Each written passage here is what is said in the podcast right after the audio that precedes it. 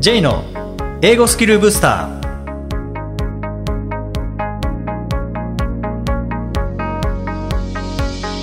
こんにちは。J こと早川浩二です。この番組は旅行や仕事で英語を使えるようになりたい方 TOEIC などの資格試験の勉強をしている方英語学習へのモチベーションを高めたい方にスキルアップのコツをお伝えしていく番組です。えー、今月はアキさんがお休みということで一人でお送りしていきます。どうぞよろしくお願いいたします。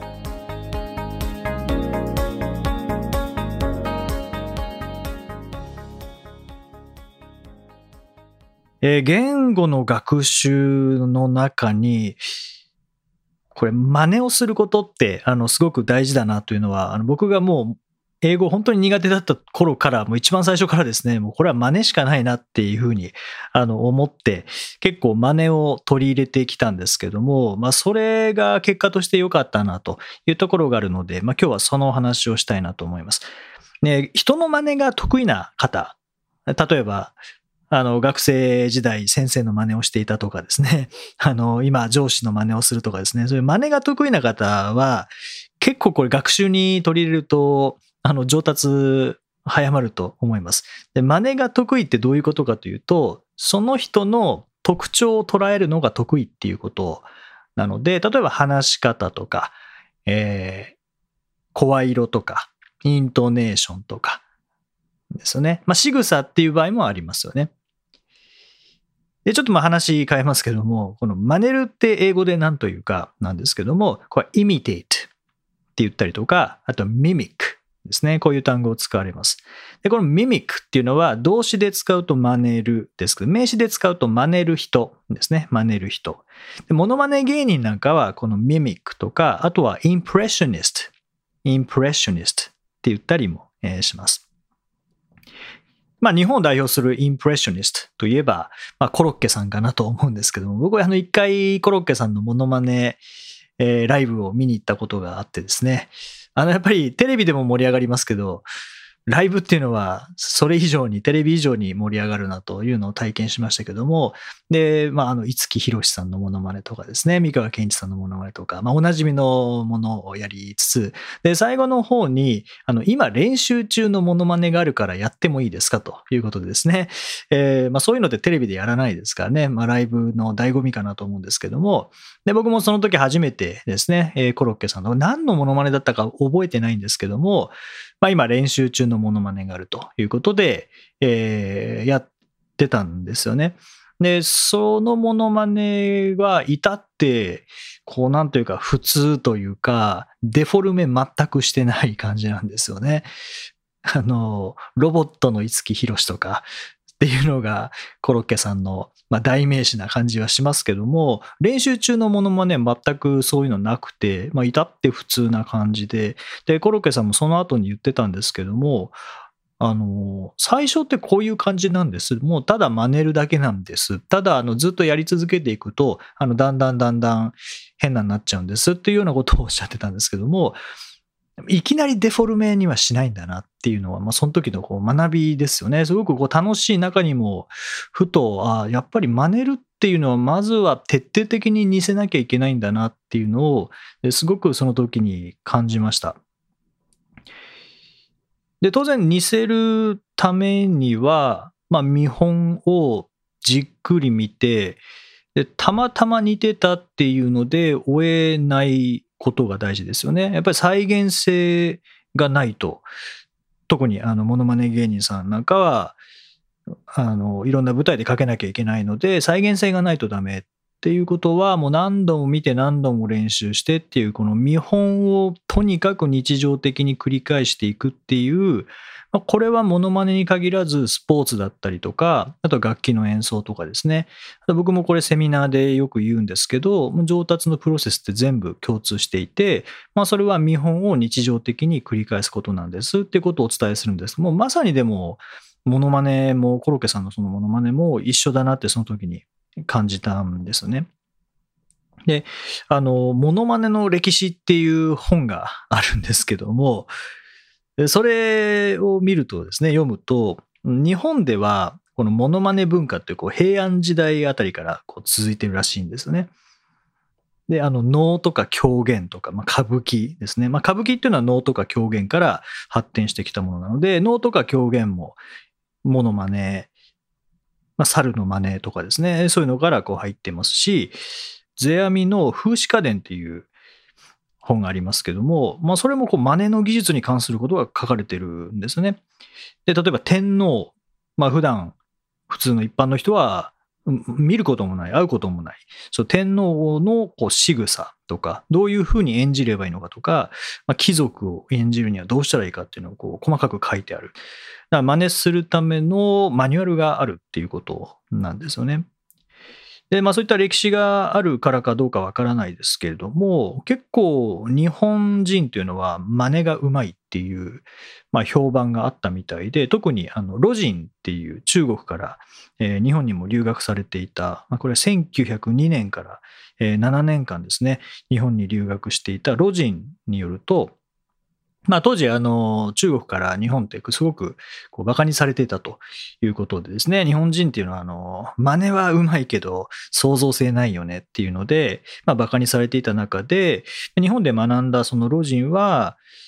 いやいや、あの、この真似、模倣ですよね。この模倣のうまさっていうのはやっぱ学ぶべきなんですっていうことを、えー、言われて、で、この真似がうまい、模倣がうまいっていうことは、それは短所ではなくて長所なんだ。で、その模倣をうまくしてさらに創造性を加えることで、もうどんどん発展していきますっていうようなことを、まあ、言っていたということを、そのモノマネの歴史に書いてあったんですけども、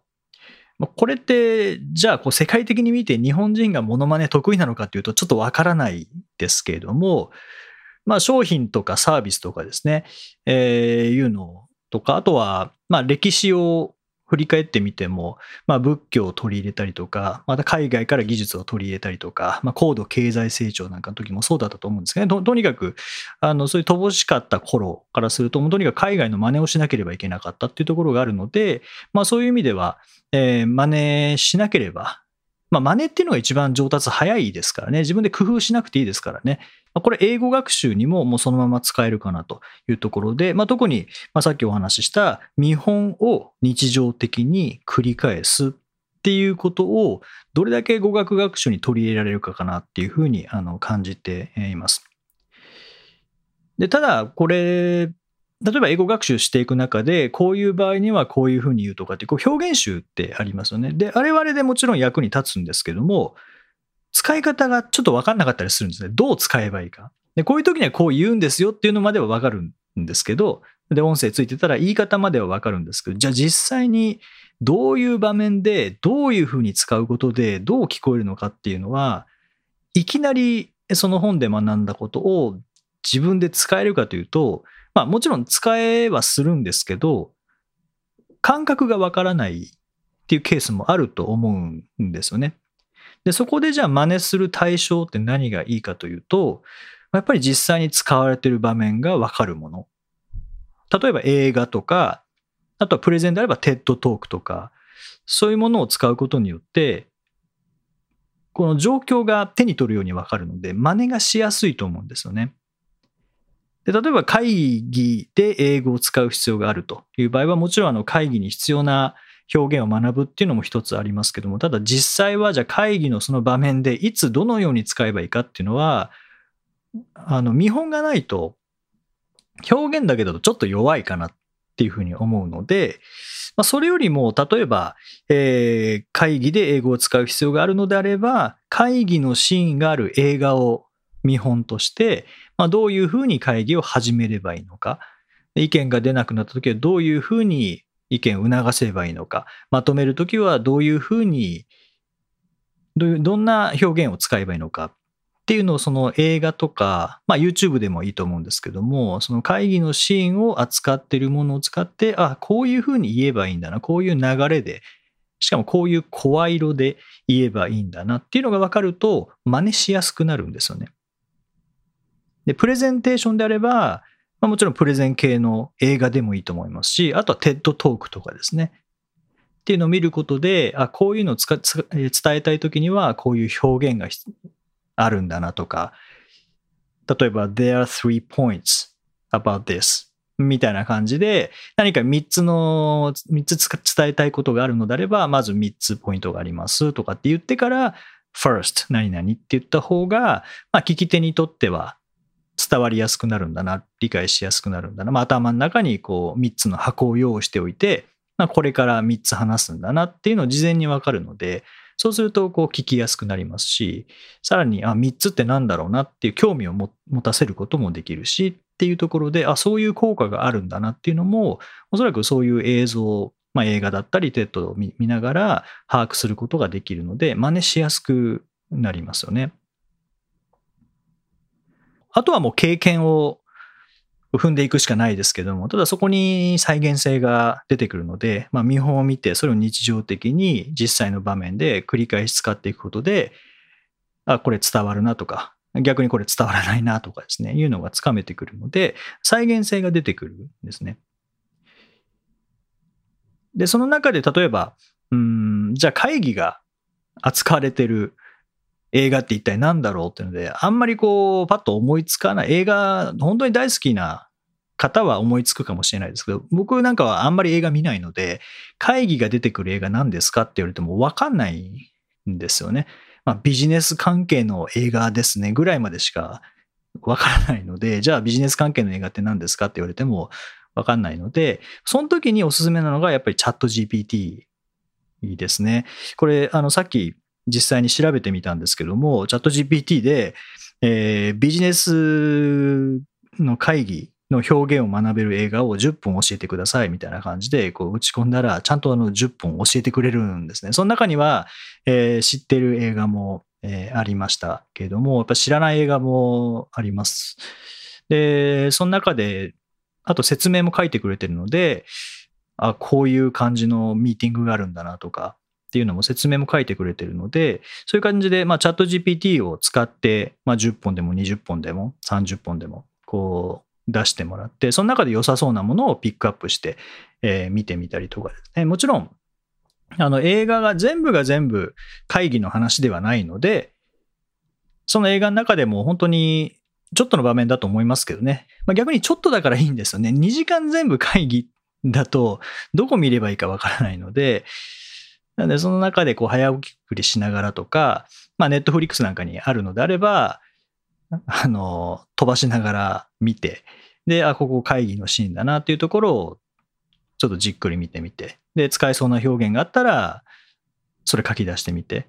あとはシャドーイングしたりとかですね、いうふうにすることによって、まあ、場面もわかりますし、どういうニュアンスなのかっていうのも、まあ、映像があることによって分かりやすくなるかなと思うんですよね。で、さっき調べた、えー、もので言うと、会議の表現を学べる映画を10本教えてくださいというふうにチャット GPT に、えー、言ったところ書い、書いたところですね、あの10本教えてくれて、例えばあの、ウォールストリートとかですね、えー、これ説明がニューヨークの株式市場を舞台にビジネスの道徳とエチカスについて考えさせられる映画っていう感じで、まあ、説明も書いて、あります。で、2番目、マネーボール。マネーボールは実際の事件をもとにデータ分析を活用してスポーツチームを改革する過程を描いています。多くの戦略会議が映画内で行われます。とかですね。あと3番目、ソーシャルネットワークですね。えー、Facebook の創設者マーク・ザッカーバーグの起業家としての成功と葛藤を描いた作品、ビジネスミーティングや訴訟の場面などが詳細に描かれています。まあ、こんな感じで、えー、どういうふうに会議でが登場するかみたいなのも出てきていますね。4番目、アポロ13ですね、えー。NASA の会議室での緊急の打ち合わせや危機管理の場面が多数登場します。みたいにこう書いてあって、いるので、あ、こういうのも見てみたいなっていうのがあれば、そこからピックアップしてあの見ることもできますよね。で、プレゼンの表現を学びたいという場合には、まあ、これもチャット GPT にビジネスにおけるプレゼンテーションの英語を学べる映画を10本教えてくださいと言ったところですね。さっきのウォールストリートとマネーボールとソーシャルネットワークはあの入ってましたね、こっちにも。で、ジョブズスティーブ・ジョブズですね。アップルの創業者、スティーブ・ジョブズの人生を描いた映画で、彼のカリスマ的なプレゼンテーションが見られますというような説明もありますので、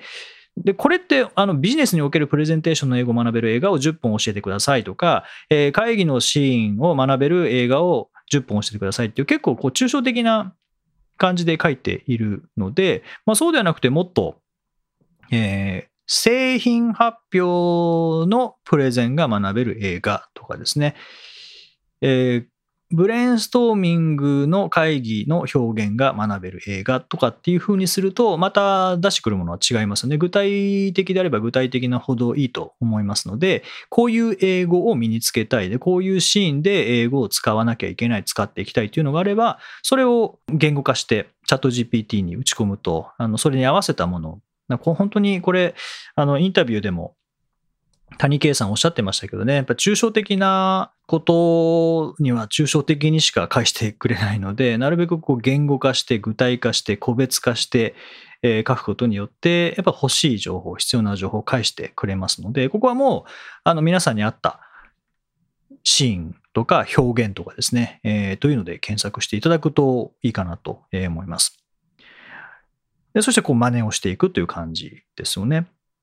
で、今のこう表現という感じでしたけども、もうちょっとこう細かく言語的な側面で、例えば発音とかですよね。だったとしても、ま、もちろんこう発音の教材を使って、え、口の開け方とか、え、舌の位置とかって、そういうのをじっくり知識として入れていくっていうのもまあありなんですけども、まあでも実際は声出さないと発音って身につかないので、まあそういうのもやりつつ、あとは徹底的な真似ですよね。同じ音を出す同じリズムで話してみる。もうこれカラオケと一緒ですよね。同じメロディーで歌ってみるっていうのがカラオケなので、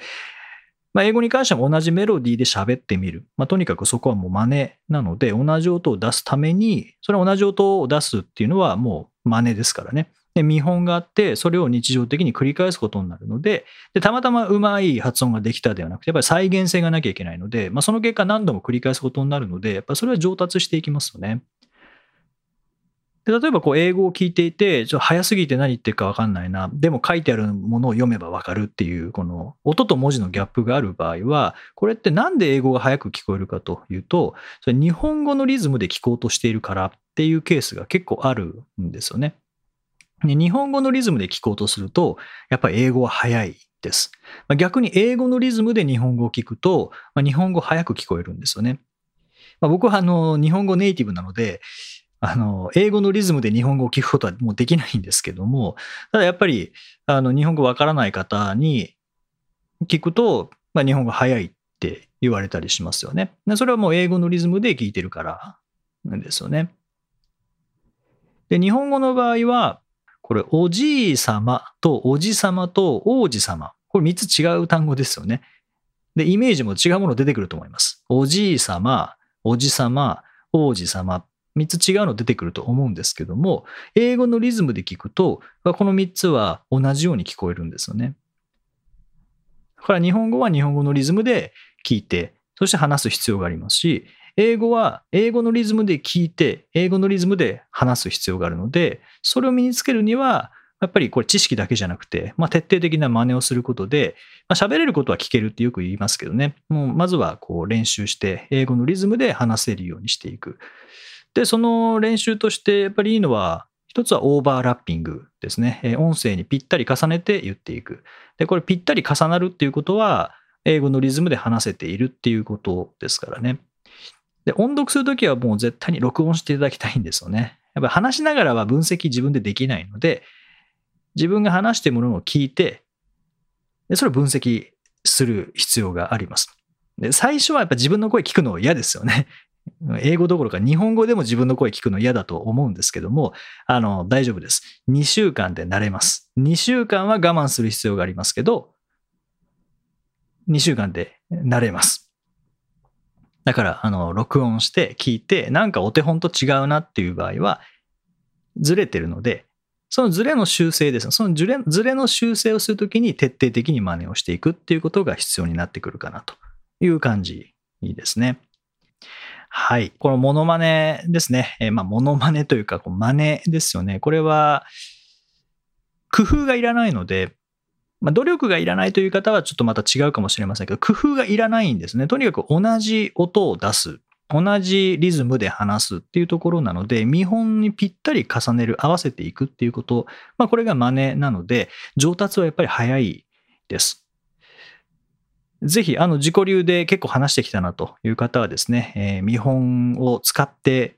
真似をしていく。で、その真似をする過程で、自分で分析したいので、えー、ぜひ、録音を取り入れていただけたらと思います。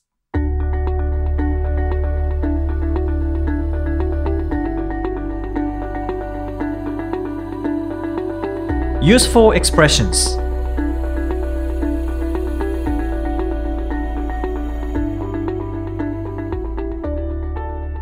続いては英語の名言から学ぶお役立ち表現のご紹介です、えー、今回の名言は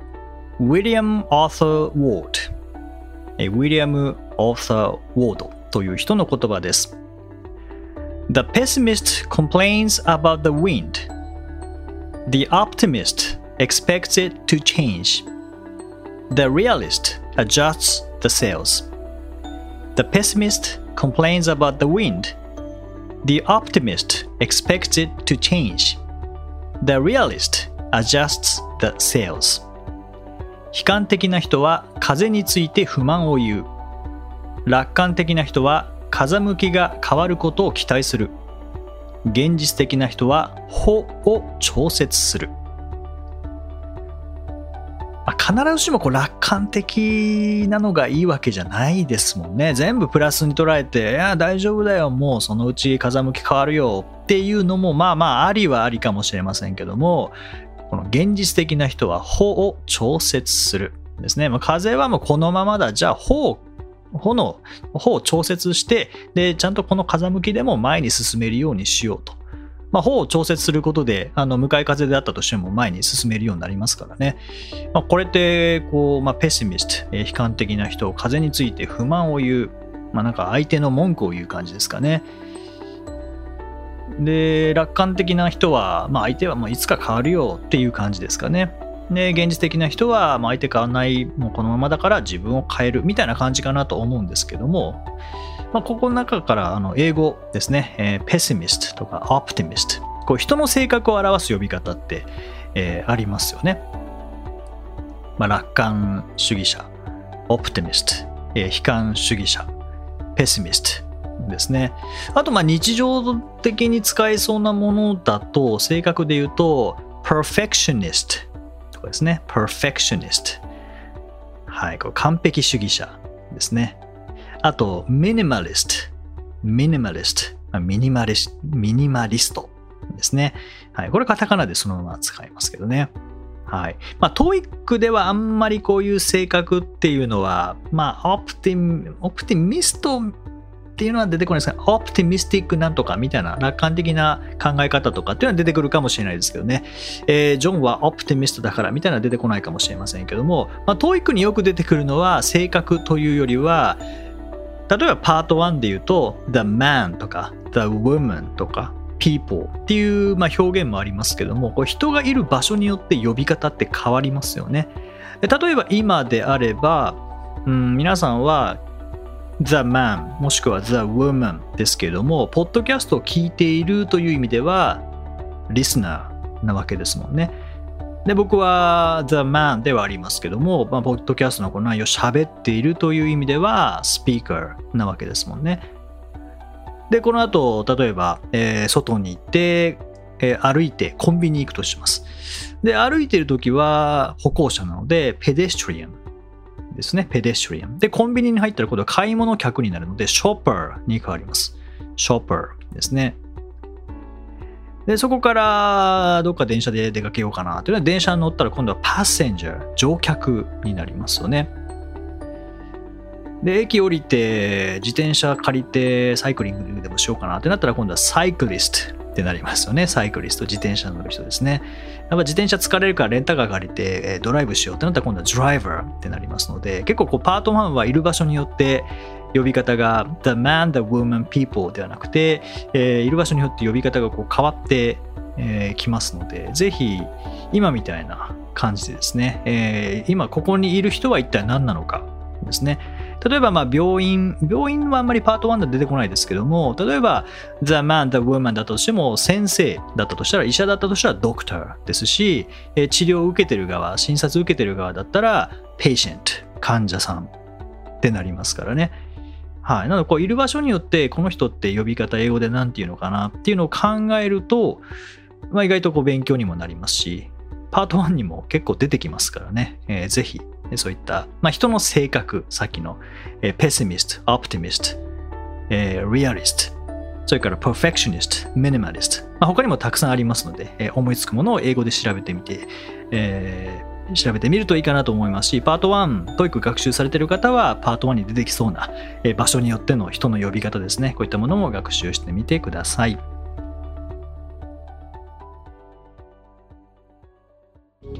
第189回をお送りしました、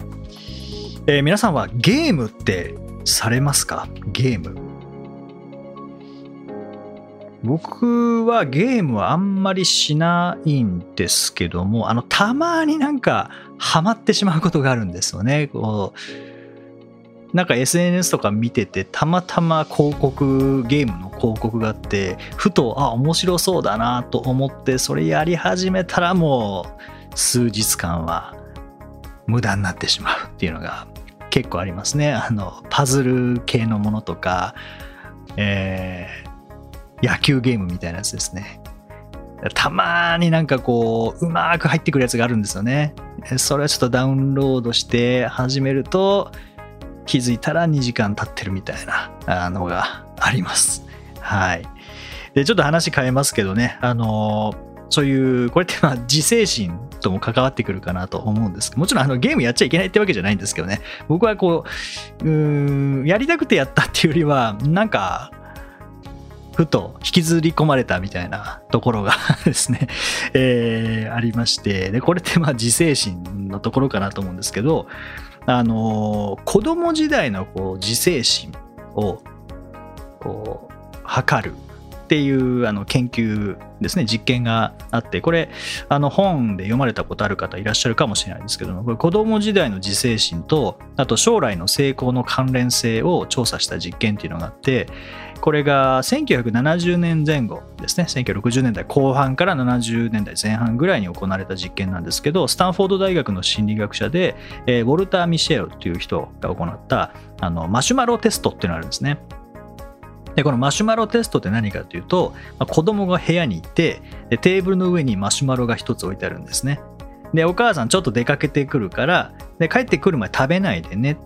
て言うんですね。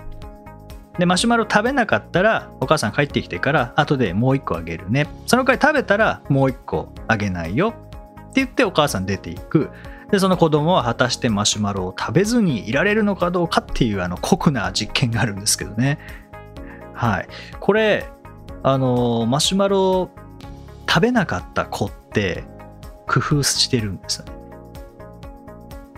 何をしたかというと、やっぱマシュマロがそこにある、お母さんいない、自由に食べられるんですよね。で、食べていいんだけれど、やっぱり、えー、もう一個欲しい。だからそういう意味では今、今は食べてはいけないっていう、この葛藤ですよね。で、この葛藤に負けちゃった子ももちろんいます。で勝った子はどうしたかっていうとこのマシュマロが目につかないようにしたんですね。マシュマロ見ながら我慢するってこれ犬だったらもうよだれだらだら流れてきてますからね。なんかこう見ないようにするっていう工夫するんですね。で僕はあのゲームに戻しますけど話を。ゲームこれしばらくハマった後はこれはちょっとどうもうゲーム大好きなんですよね、もともと。ゲーム大好きなので、あえてこうやらないようにする。テレビも大好きなんですけど、テレビあると見ちゃうので、だからテレビ持たないっていう風にしてるんですよね。それはマシュマロテストみたいなもんです。マシュマロも見てたら絶対食べたくなっちゃう。テレビあったら見たくなっちゃう。ゲームあったらゲームしたくなっちゃうので、だからどうしたかっていうと、もう、そのまあゲーム始めてしまったことはもうしょうがないですね。で、まあ楽しかったです。楽しかったんですけど、このままだと、ちょっとあのハマってしまう、もう実際ハマってますからね。で、ある時に、この自制心強まる瞬間ってあるんですね。自制心強まる瞬間。あのアンケートとかも僕あのアンケート研修のアンケートとかもらった瞬間には読まないんですね、えー、なぜかというとこうショックなこと書いてあったらなんか立ち直れないなって思うのででも全然、あのもちろんあのここ良くなかったとか改善点とか書いていただくのはすごくありがたいんですけどもそのありがたい反面なんかあー失敗したのかって思うのがちょっとなんかまた、えー、ショックなのでアンケートって結構あ今だったらこうショック受けても大丈夫だなっていう瞬間まで取っとくんですね。でそれって突然来るのででその時にそれまではこうアンケートを持ち歩いてるんですけどであ今大丈夫だってなったらこう読んでで、まあ、良かった点とか改善点とかっていうのをこうありがたく読ませていただいてあこれ良かったんだなとかあ確かにここ改善点だったなっていうふうにあの客観的にこう捉えられる瞬間っていうのがあるんですよね。ですので、あのーそういう瞬間まで持っておくんですけども、で、ゲームにも戻しますけど、ゲームの場合も、なんか、あ今だったらあのゲームやめられるっていう瞬間が突然来るんです。その時どうするかっていうと、えアプリを消します。アプリがあるからやってしまうので、もうアプリ削除するんですね。はい。それ以来はもう覚えてないので、何のゲームだったかとかもう完全に忘れちゃうので、ハマったこととかも忘れてしまうので、またそのゲームやりたいなって思い出すことはないんですけれども、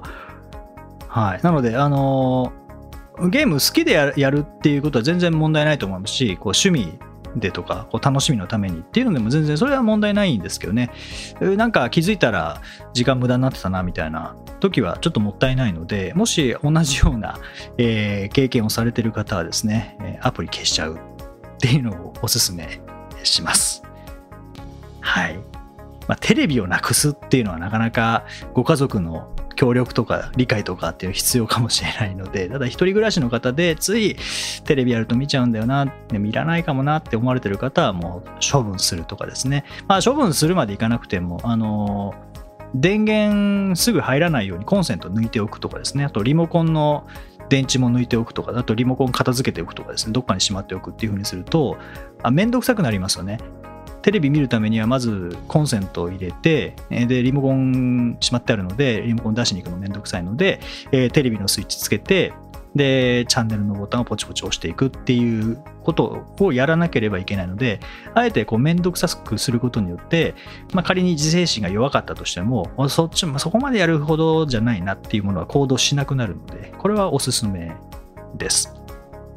はい。ぜひ、あの、そういう工夫ある方はですね、えー、他にも工夫があるという方は、ぜひ、あの、教えていただけたらと思います。さて、この番組ではリクエストやご感想をお待ちしています。メッセージは SNS やメールなどでお気軽にお送りください。また、毎日配信の単語メール、ボキャブラリーブースターの購読もおすすめです。えー、リスナーの皆さん、今週もありがとうございました。Okay, thank you for listening. See you next week.